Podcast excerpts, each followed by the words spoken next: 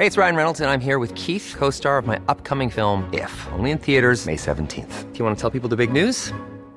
All right, I'll do it. Sign up now and you'll get unlimited for $15 a month in six months of Paramount Plus Essential Plan on us. Mintmobile.com slash switch. Upfront payment of $45 equivalent to $15 per month. Unlimited over 40 gigabytes per month. Face lower speeds. Videos at 480p. Active Mint customers by 531.24 get six months of Paramount Plus Essential Plan. Auto renews after six months. Offer ends May 31st, 2024. Separate Paramount Plus registration required. Terms and conditions apply if rated PG. Even on a budget, quality is non-negotiable. That's why Quince is the place to score high-end essentials at 50 to 80% less than similar brands. Get your hands on buttery soft cashmere sweaters from just 60 bucks, Italian leather jackets, and so much more. And the best part about Quince, they exclusively partner with factories committed to safe, ethical, and responsible manufacturing. Elevate your style without the elevated price tag with Quince. Go to quince.com slash upgrade for free shipping and 365-day returns. It does not mean for all the skeptics out there that people are that people are getting along all the time or like holding hands. It means that you can have conflict and conflict is healthy but with that agreement that we're going to do no harm. And and the advantage of that is kindness the, the science and the data show that kindness helps create trust. Plain and simple. So if we have if we start from that place of kindness we're able to create that trust then you know think about our government in the United States right now. Mm. Think about if President Biden was able to get everybody in Congress to agree to do no harm.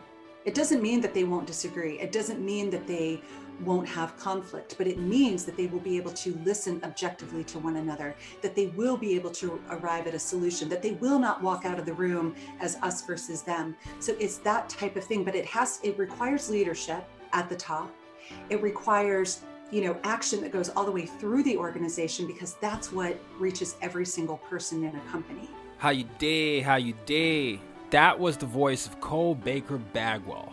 And we are discussing how to embrace the art of kindness. Yes kindness. That simple concept is what holds the key to bringing us together.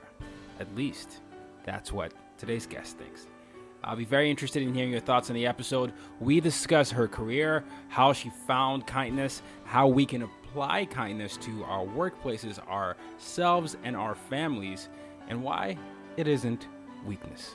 So be sure to let us know what you think. You can reach out to her on their social media platforms, which will be in the show notes. You can reach out to me anywhere at Tyroxin. That is the name, and you can find me anywhere. Another way you can let us know what you think about the episode and the podcast in general is to please leave reviews. Your five star reviews or any review that you feel uh, you deem fit for the podcast helps the visibility of the show. So if you like the episode, you know, just take a few seconds and tell us what you think about it, and that way we are able to be seen more and discovered more on the various podcast platforms. Please, please, please, please, please share your thoughts. I'm also, as you know, I've been saying this for the last few episodes or so. I'm putting on my first virtual spoken word event, which will cover identity, change, dealing with differences, and also making an impact. It is a poetry night where I am using my poems and creating opportunities for dialogue with the audience, but I'm using my poems to narrate what it was like to grow up being black on four continents. I hope you check it out as well. That is also in the show notes. But for now, enjoy the episode.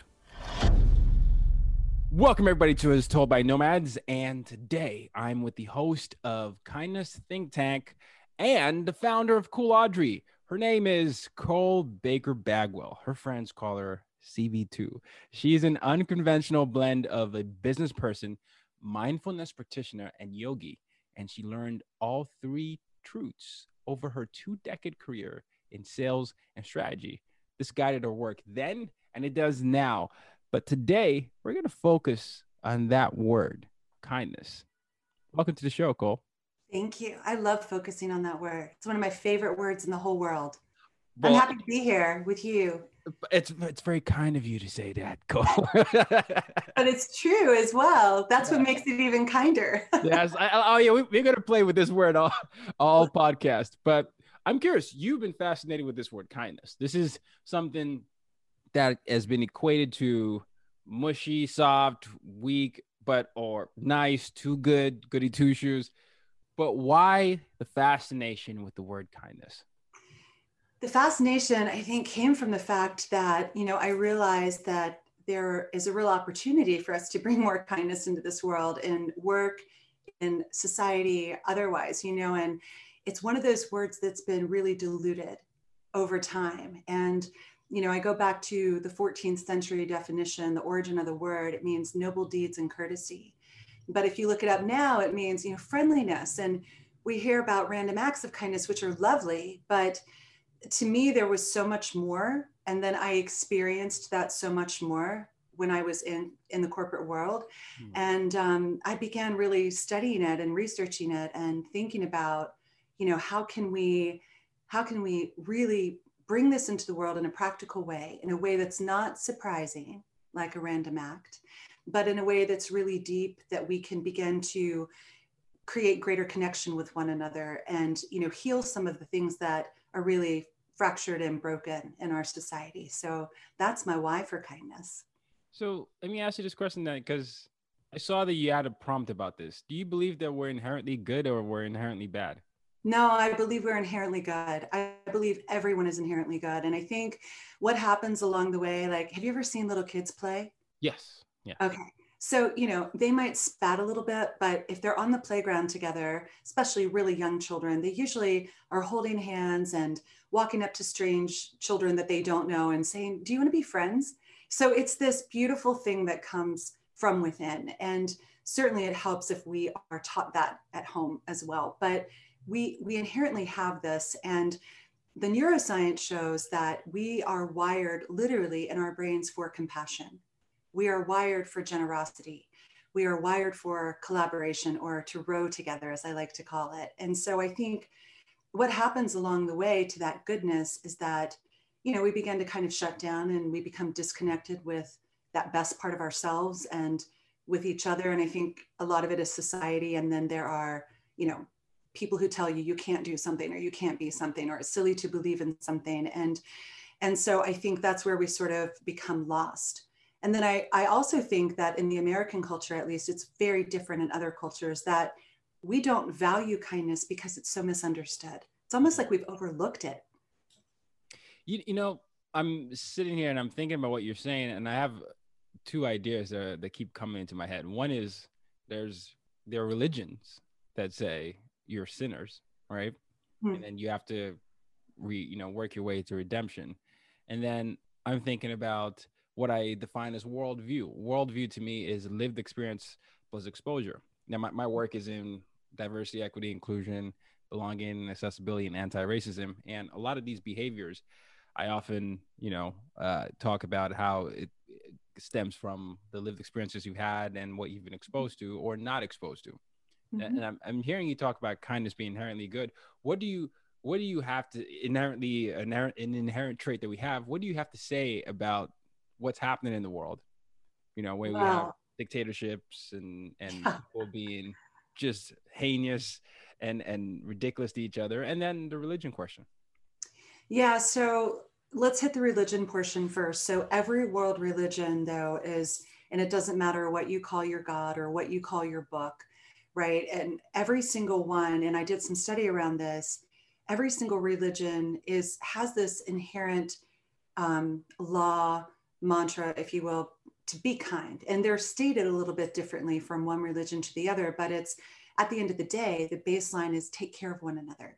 Uh-huh. Take care of something outside of yourself you know take care of the planet take care of all the living creatures and so um, the the religions that without really tipping my hand too much with the religions that believe that we're sinners i i don't buy into that thought at all because the science shows us differently. So for what that's worth i know there are you know babies that are baptized and washed clean but you know how in the world can an infant come into this world and be bad? So that's my personal view of things. I'm not a theologian but i've given it a lot of thought and i did grow up um, really strict Episcopalian family. I went to Catholic school, and and when I hit my adult life, I decided that you know my faith is very strong in something bigger than myself, like the power, a power beyond myself. And and as I've gotten older in my life, what I really believe is that power is the power of the collective consciousness. It's the power of every single one of us. And we create this energy that is really beautiful or it's really toxic. So, thinking about what's happening in the world right now, and my gosh, we could pick any one of the heinous things that are happening in any you know part of the world that we'd like um, i think that there are several things that feed those those heinous acts. I think one is something that I call the evil three, which is ego, agenda, and bias. Mm. And so that's an opportunity for every single one of us. And we all have them.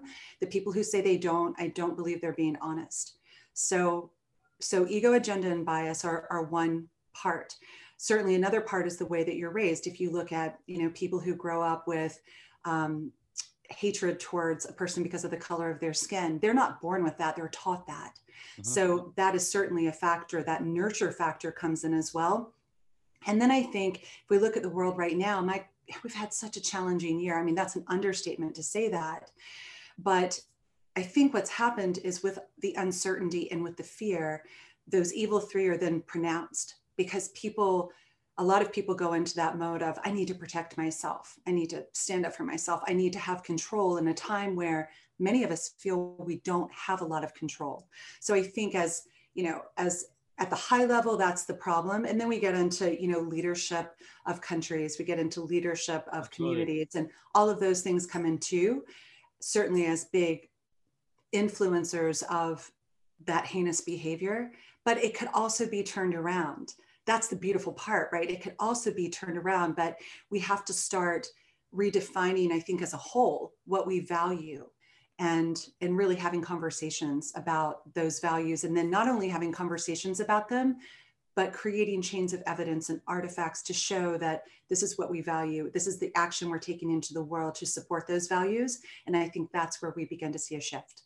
and this is what you call nurturing the soul of business i mean i imagine yeah yeah amplify that innate goodness. So how does that work in application? Because everything you said, I, I can, you know, I I can see how that that definitely works, right? You know, reminding ourselves uh, to tap into the best versions of who we are, but then doing that on an organizational level as well as a governmental yeah. level.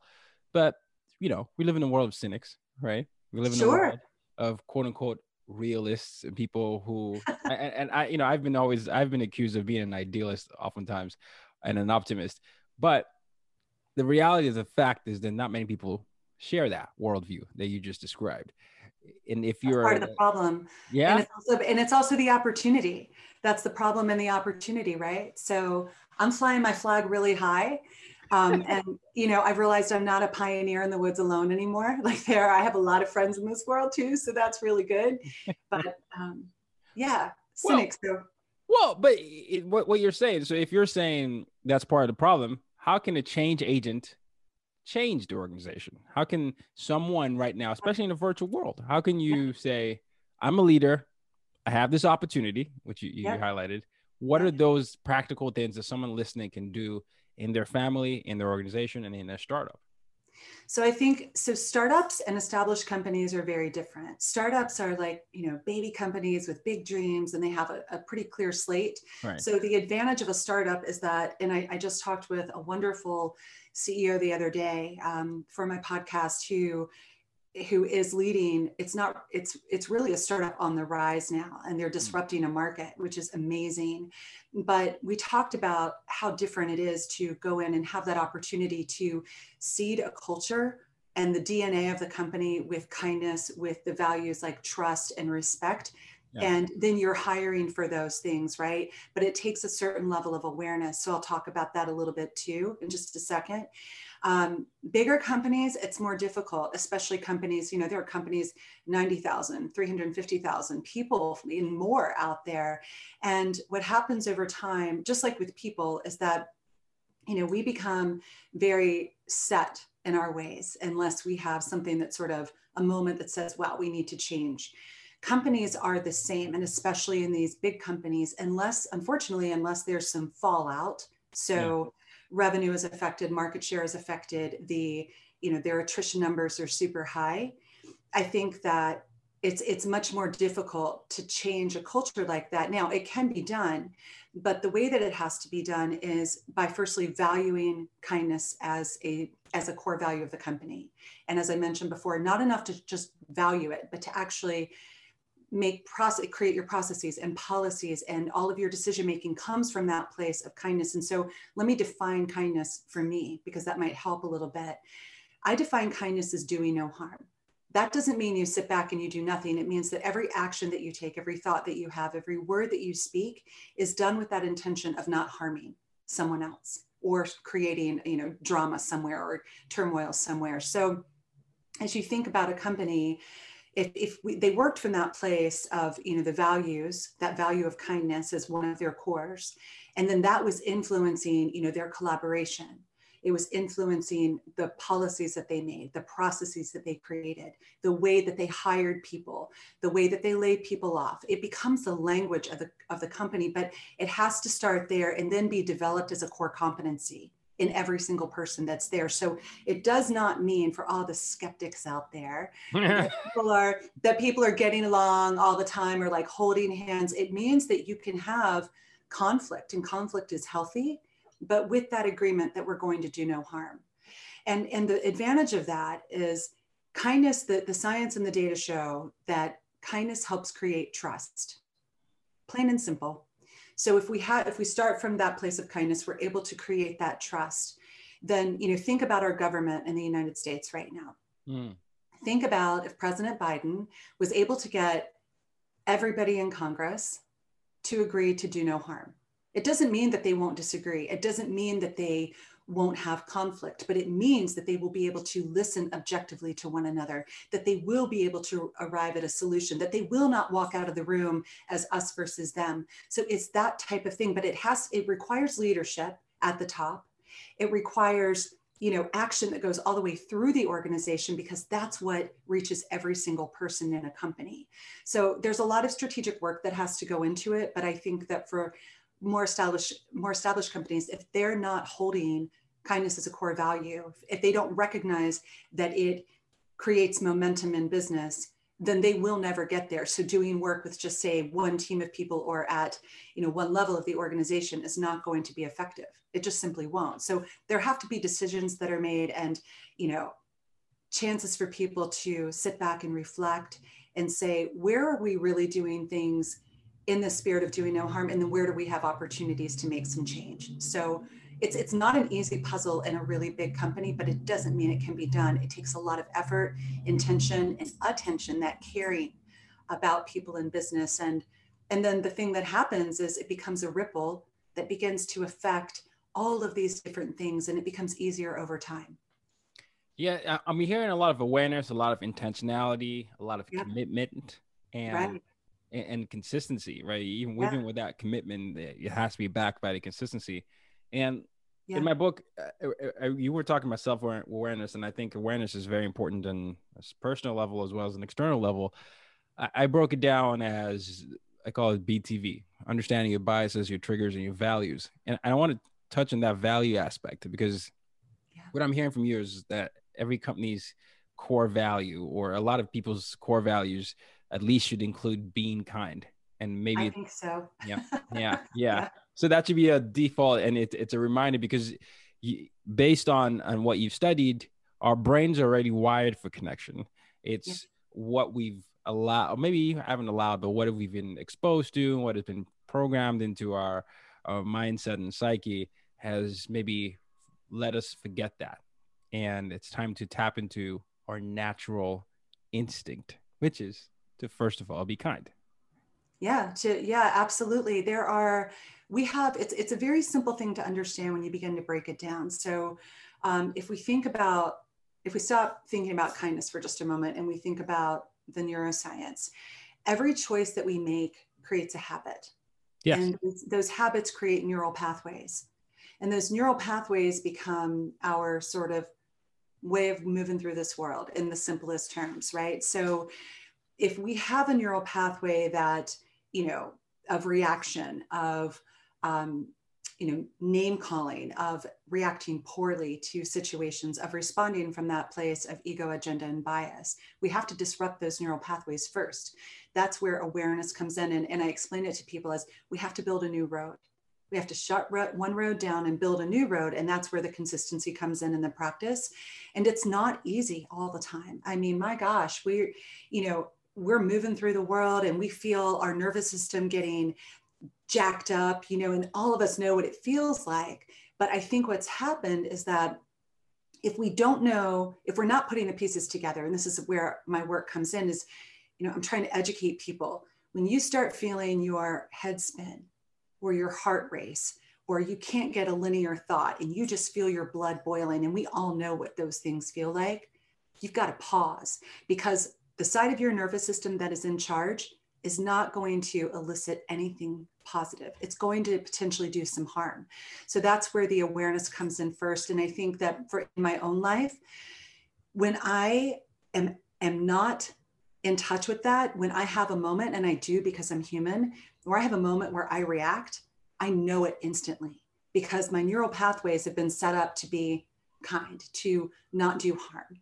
But when I have one of those moments, I can self correct pretty easily so, but that hasn't, that's not because I'm special. It's just because I've practiced and because I made it important for myself. So, you know, it was a choice. It's a choice, it's a capacity that we cultivate, and it is tapping in with the best parts of ourselves. When you're ready to pop the question, the last thing you want to do is second guess the ring. At Bluenile.com, you can design a one of a kind ring with the ease and convenience of shopping online. Choose your diamond and setting. When you find the one, you'll get it delivered right to your door. Go to Bluenile.com and use promo code LISTEN to get $50 off your purchase of $500 or more. That's code LISTEN at Bluenile.com for $50 off your purchase. Bluenile.com code LISTEN. Hey, it's Ryan Reynolds, and I'm here with Keith, co star of my upcoming film, If, only in theaters, May 17th. Do you want to tell people the big news? All right, I'll do it. Sign up now and you'll get unlimited for $15 a month in six months of Paramount Plus Essential Plan on us. Mintmobile.com slash switch. Upfront payment of $45 equivalent to $15 per month. Unlimited over 40 gigabytes per month. Face lower speeds. Videos at 480p. Active Mint customers by 531.24 get six months of Paramount Plus Essential Plan. Auto renews after six months. Offer ends May 31st, 2024. Separate Paramount Plus registration required. Terms and conditions apply if rated PG. This is this is fascinating to me because I, I, I study very similar things. I study, uh, you know, uh, the, the neuroscience of all this. And something that you learn when you study that is that, yeah, our, our brains are malleable, right? So, oh, yeah. Yeah. As much as, as much as our brains are created to protect us, which, you know, house a lot of our biases, which inherently are, you know, there to make us feel like we're more comfortable or safer. You can also add more information to that. And then when you have those moments where your biases would have flared up, you now have more information to tap into. So, mm-hmm. which means it requires a lot of intentionality. If you think about learning a language, for example, the, the repetitive nature of learning and practicing these terms eventually creates space for your for your brain to to increase in competency levels. That same logic can be applied to kindness, to any other core value that you intentionally decide to to make a part of your lifestyle. But that's the, the, you know that awareness of the gap and then the intentionality to bridge the gap yes. is uh is where we we need to be it sounds like it's what i'm hearing. Yeah that's exactly right and that's a really good analogy a solid analogy that you offered about learning a language. It's anything it's learning an instrument it's you know learning how to cook for people who are very very skilled at that. It's anything that we want to learn. I mean if if I felt like I was ever going to stop learning, and and if I ever felt like I, I ceased to have the ability to create new neural pathways, I don't really know what the point would be to continue on with my life because for me that's everything. It's I I am constantly reaching out for new information and learning new things and but but the things that really stick to your point are the ones that we practice over and over and over again. And that's why I talk about kindness being cultivated as a core competency because it doesn't come easily for everyone. Maybe it's because of their nurture, maybe it's because of their neural pathways, maybe it's because, you know, they've just they they've just forgotten that there's something that they can tap into that's really good that's really powerful whatever the reason is you, you start with that choice, but then you can cultivate this over time. And the research that and the surveys I've done and the clients that I've worked with actually show that I'm not out changing anybody. They're making choices to change themselves. Right. Um, you know, we talk about environment, we talk about practice, like all of these things come into play. Because if you've learned kindness or you value kindness and you go to work every day and you have a leader who is horrible, toxic, ambivalent, whatever, right?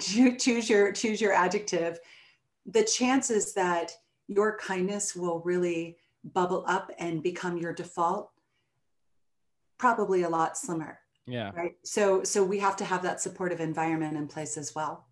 Okay so since we're talking about agency here i, I want to bring it to that toxic environment. So mm-hmm. someone stuck in a toxic relationship i've been in a toxic relationship and, and i study relationships for a living and i, I found myself realizing I, I was in here because of choices I chose to ignore, or things I flags I chose to um, to hide or suppress, um, and thoughts that I had about myself, whether elevated or, or, or lower. But someone could be in a toxic relationship listening to this, and they've convinced themselves that they need to be in this because they have no other option. And yeah. in that case, you can say they're not being kind to themselves. And then you have the the other situation where someone is in a position where their boss is toxic, but then you know you have this this mm-hmm. dilemma of how am I going to pay for my rent or school and all those things. What do you do in those seemingly impossible situations? We know it's not impossible, but at the moment it seems impossible. How do we have that internal dialogue with ourselves to say, okay, how can I really be kind to myself now? And what action steps should I take?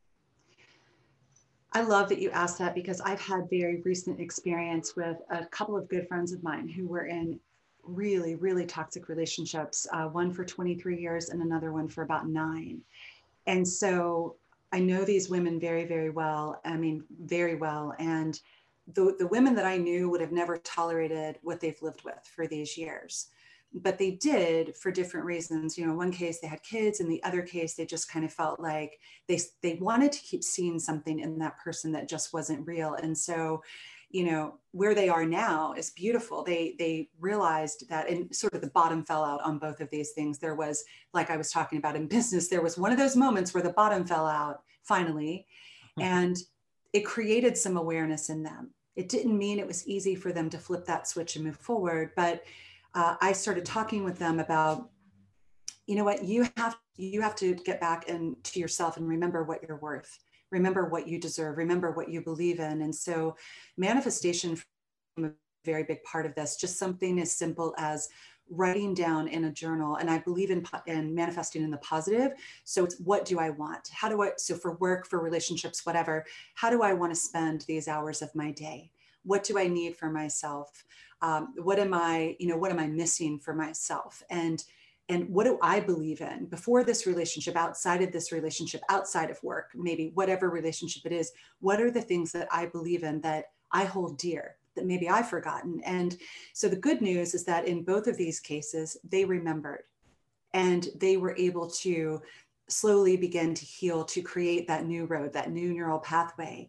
And now these relationships that they were in they they can't even really stand to look at that person anymore. And and it's difficult for them to imagine that they were in that for so long because they've been out of it now long enough that it's not conditional anymore. It's not environmental anymore. Their world is peaceful. They're sleeping at night. And i think it's the same for work as well. I mean i've had you know great companies i've worked for i've had toxic companies that i've worked for and in one case the most toxic company i worked for was many many years ago when i got div- first divorced from my son's dad. And I was in a place where I had to make money. Mm. And, but here's what I did. I, you know, felt sorry for myself for a few months, cried, you know, acted like a baby. And then I pulled it together and I started remembering what was I good at? And, and what was really happening here to make this relationship so toxic. So I sat down with my manager at the time and I said, Hey, listen, I can't control how you show up, but I can control how I show up. So I'm going to set a couple of new rules for myself here at this toxic place that I'm part of right now. And that's really all I could control. So I I found something to care about. I didn't give a rip about the work, but I really cared about the people, about my clients, about my team. And in caring about them, it enabled me to tap into that kind place and give back the best parts of myself to those people. And she became, the manager became less consequential for me. So I would say that, firstly, I identify with people who feel that they don't have a choice. I don't believe anyone's ever stuck. You can start casting lines and you can start exploring, but it the, the start of that has to happen with how do I want to spend the hours of my day? What am I good at? Maybe some of us need just a reminder because we've been in those conditional situations so long that we've forgotten. That's so, that's so beautiful, and I love that you said that. It, it, because at that at that moment, and this can be applied to individuals as well as companies.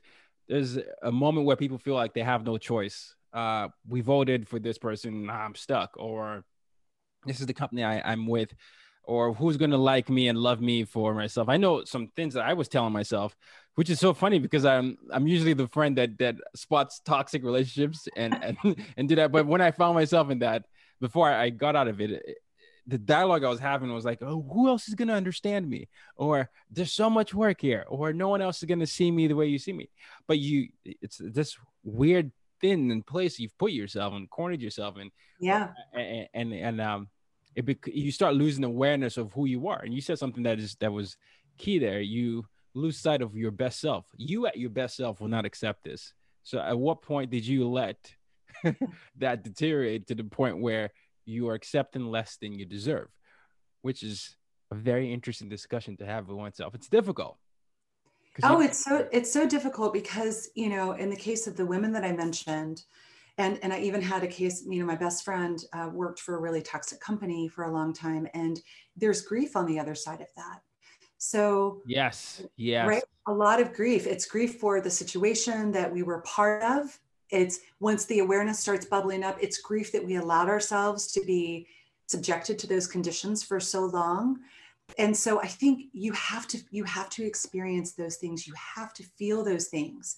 You have to you know we we've gotten so used to at least in this country and shoving things away. Just i'm going to stick it away and stick it in a box and it's going to mm-hmm. be fine. But it's always going to come out. The energy will find a way to come out somehow. So i would say you know go through the cycle of of you know feeling feeling the you know the pain the sadness whatever it is for me, I asked myself when I was in that toxic work environment, what am I most afraid of? Because that really puts things in perspective. And what I was most afraid of was staying there. So I started manifesting, right? That is so I, started, I was most afraid of staying there. Like, if this is my lot in life, I may as well hang it up right now. So I, that was such a moment of awareness for me that it got my pen to paper and I started writing down how all of the things that I'm sharing. How do I want to spend the hours of my day? What am I good at? What do I have to give another company? What kind of conditions do I want? Do I want to travel? What kind of manager do I want? What kind of team do I want to be part of? What kind of company do I want to be part of? There's so many companies in this world, but when we're in one place for so long, we begin to believe that there's nothing else. Yeah, we don't think so, we have choices anymore right is, is it's not true it's not yeah. true it's a truth that we've adopted that has you know we've been conditioned to adopt over time but if you ask yourself that question what am i most afraid of it'll probably it'll probably create some truth for you that will will empower you to move forward so being kind exposes you to options and opportunities and being unkind limits options and opportunities i think so yeah i think so it's a little equation right there. yeah, it's a little equation. We have to start loving ourselves again. And that's not like kumbaya hippie love. And I say that, you know, I I I am I am like a person who believes that the world can be this big, beautiful place. It's mm. going to take a heck of a lot of work, but if we want to guarantee our future, we're going to have to start doing the work. But I think that when I talk about loving ourselves, I talk about, you know, believing in ourselves, understanding who we are. And a lot of us just, you know, we have kids or we get caught up in the fast pace of life or responsibilities or whatever, and we forget about all that stuff. So that's an act of being kind and loving yourself is not looking and saying, well, what do I need to fix? But what do I need to live into? I, you know, I couldn't agree with you more. And, and uh, self love is something that I, I, hope everyone practices. And I know in the last year or so, that's been something that has been uh, either is shown in spades or you know it's been lost. And and, it, and obviously you know sometimes i live in new york right? So and i'm fortunate to have a place with, with space but a lot of new yorkers are you know they're in a cramped environment because new york is built vertically as opposed to you know um, horizontally. But the thing about new york is you're you know a lot of the money comes from the tourism the outdoor events the you know uh, real estate, any of these things that normally would happen in a COVID free environment. And I found that people were having to deal with some demons they hadn't confronted, or yes. also people, right? Yeah. Do I really like this person that I committed? I used to only see this person twice a week. Now we're there every time. Uh, or now my kids are need need all my attention, and I'm like, whoa, am I really a good parent? Oh, I'm feeling guilt over that. And if you don't have self love, um, I think that it's going to be harder to navigate than uh, a normal day. I agree with you. And I think what was happening, so it's this really interesting point you bring up about connection mm. uh, that we've lost because of COVID. Because to tell you the truth, I don't think we were doing such a great job before. I agree with that. I yeah. certainly agree. Not, not, at all. I mean, my gosh, I, I would, you know, I came to New York every week for work. I was there almost as much as I was home here in North Carolina. And you know, I looked around and I saw faces in phones, earbuds in ears, bubbles. Like there's a little movie, a children's movie called WALL-E. Oh yeah, I know WALL-E. Yeah, you know WALL-E. So you know at the end where like, well, I won't blow it for anybody, but you know somewhere along the movie where they show the people, and you know it's it's that movie was made so long ago, and it was that's what I thought of every time that I saw people it, any place that I was in the airport, in lines, in coffee shops, whatever, they were bubble people in their little world, right? and so I don't think we were doing such a great job at connecting before. What I think has happened, and it's it has been the most difficult thing for people, aside from the isolation and you know not being able to go out and go to a restaurant or go to these events because let's face it, that's what makes New York City so much fun. Yeah, the, re- the restaurants, on. events, every of these absolutely. Yeah makes my city fun too. I mean, you know, I look at the calendar, I'm like, oh, we should be doing this or we should be doing this, right? And doing these things. But here's the opportunity. We got so caught up in doing and moving fast, right? All the time that we never really gave ourselves, or maybe the world didn't give ourselves, whatever the case may be, a chance to sit with ourselves. That's been the hardest part. Still. To your point about the demons, right? Sitting with yourself, having to sit with yourself and maybe you're a person who was just racing through your life before and so everything seemed okay and now suddenly it's not because now you're sitting there and you've got some space to like noodle on it mm. but that's the opportunity yeah. is to pay attention to what's bubbling up don't shove it in the box what's bubbling up for me and then if i don't like what i'm seeing right now about myself or my situation or the people i'm hanging out with get your paper out, get your pen out. How do I want to spend the hours of my day? Who do I want to be with and why? And so so there is this there is this opportunity, but it's really really hard work, sometimes gut wrenching work to do that. Yeah, you know, I, I say the life is the journey from who you are to who you want to be. And that's beautiful. Thank you. And a lot of times along the way, along that journey, uh, to who we want to be, we take certain detours. Some people we get scared by the potential of who we can be, and we stop. Some people get seduced by something else that d- detracts from who we want to be, and then you know we, we lose sight of that uh, highest self. But that journey is the most important journey we take because it, it's essentially a lifelong journey. It's not the the destination. Uh, no. You know, it's it's the beauty in the journey that you're taken to who you who you, who you want to be and who you can be. Um, and along the way, how many mistakes you make and how you react to those mistakes will determine how quick you get there or how slow uh, you get there. But it's all about that, and it's a constant journey of awareness and intentionality. But uh, and yeah, and absolutely. And I mean, I failed a million times. I used to beat myself up for it when I was in my twenties.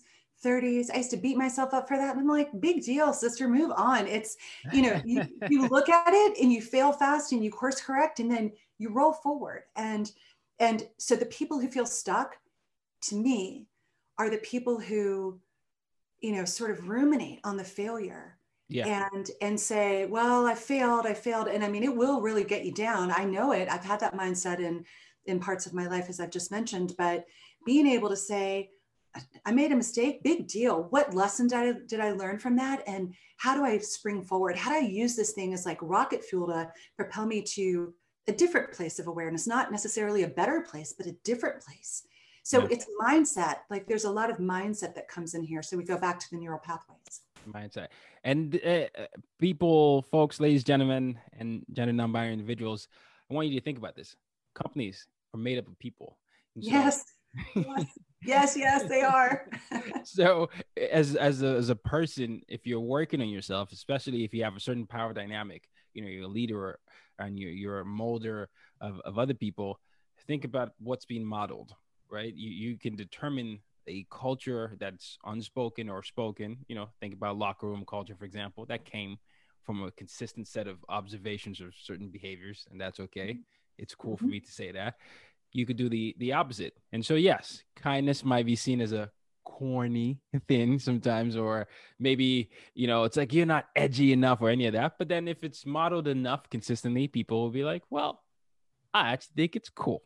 So and we should make we should make it work. But it, it requires that awareness of understanding that the idea to change the world starts with you in your backyard yeah. above your your shoulders and not just jumping and missing steps to get there I love that about the shoulders, above the shoulders. It's so true. And, you know, my other piece about kindness is, and, and so the, it's, it's case in point in our culture that you just mentioned, like the corniness around kindness, right? It's case in point of how we've been conditioned to sort of think about it. So kindness is strength.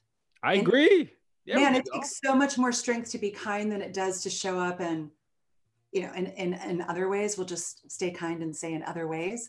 Um, but, but I'll tell you that there is a, there is a ripple effect of kindness. And, you know, when I was, when I was working in sales and in strategy, um, in sales in particular, I was consistently number one year over year over year, getting invited to President's Club because of performance. So I was the one walking in, waving the flag, right?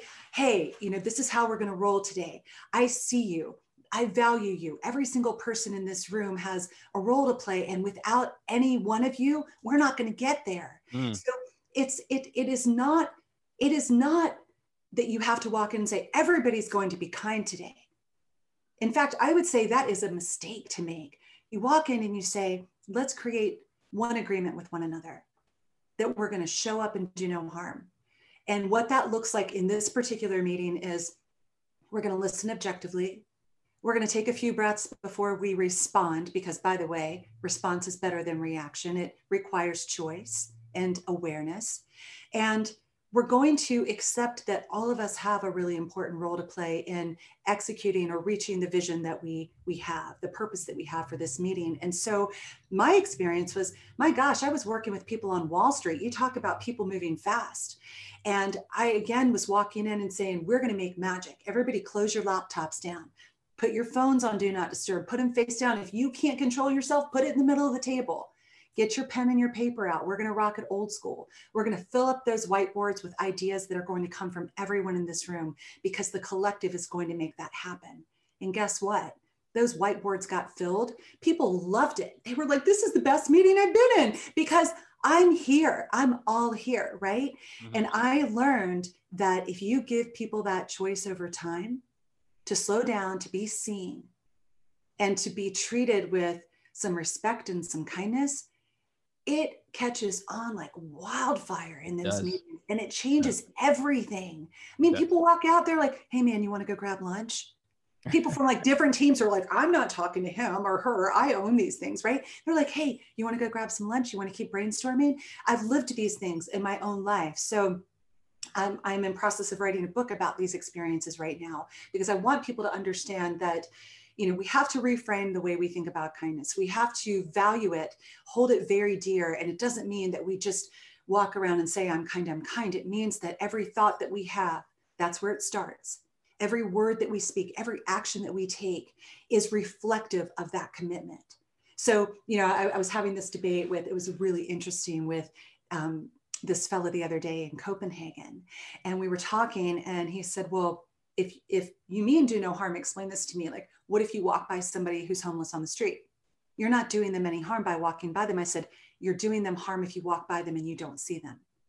Yeah. So, so right. So there's there's the difference. So it's it's and that is the kindness. Walking by someone on the street who needs money or food or maybe just a smile or uh, hey, how you doing today? That's not kind.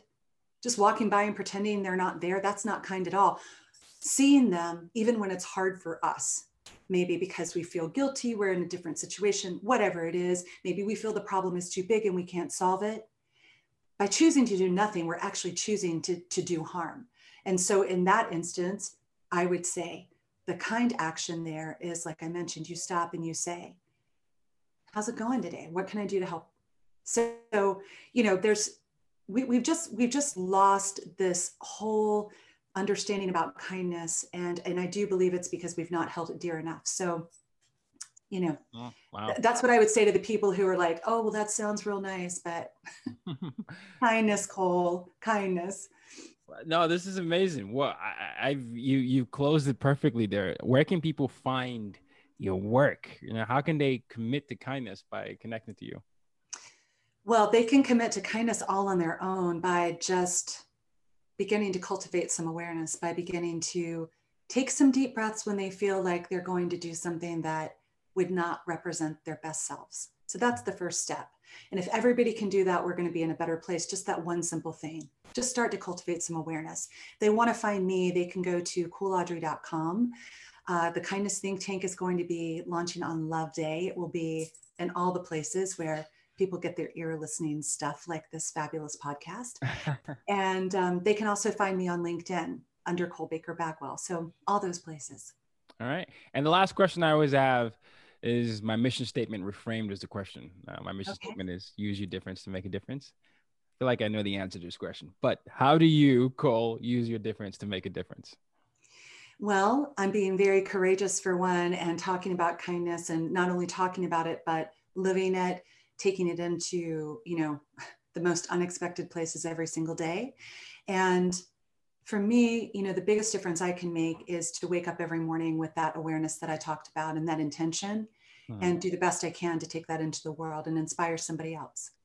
That is indeed courageous. well, maybe, maybe a little crazy too. I don't know, but I would like to think of it as courageous. no, I think it is courageous, especially in today's world. But thank you, thank you. This has been a fun conversation. I really enjoyed uh, learning your your concept and understanding why you believe it's the most important thing that we should focus on. Thank you. I loved being here with you too, and I hope it will inspire other people as well. Me too. Me too. But it's been a pleasure having you here. And ladies, gentlemen, and gender non binary individuals, till next time, use your difference to make a difference. You've just been listening to the As Told by Nomads podcast. For more ways to reach out to Tayo and to use your difference to make a difference, head over to www.tayorockson.com.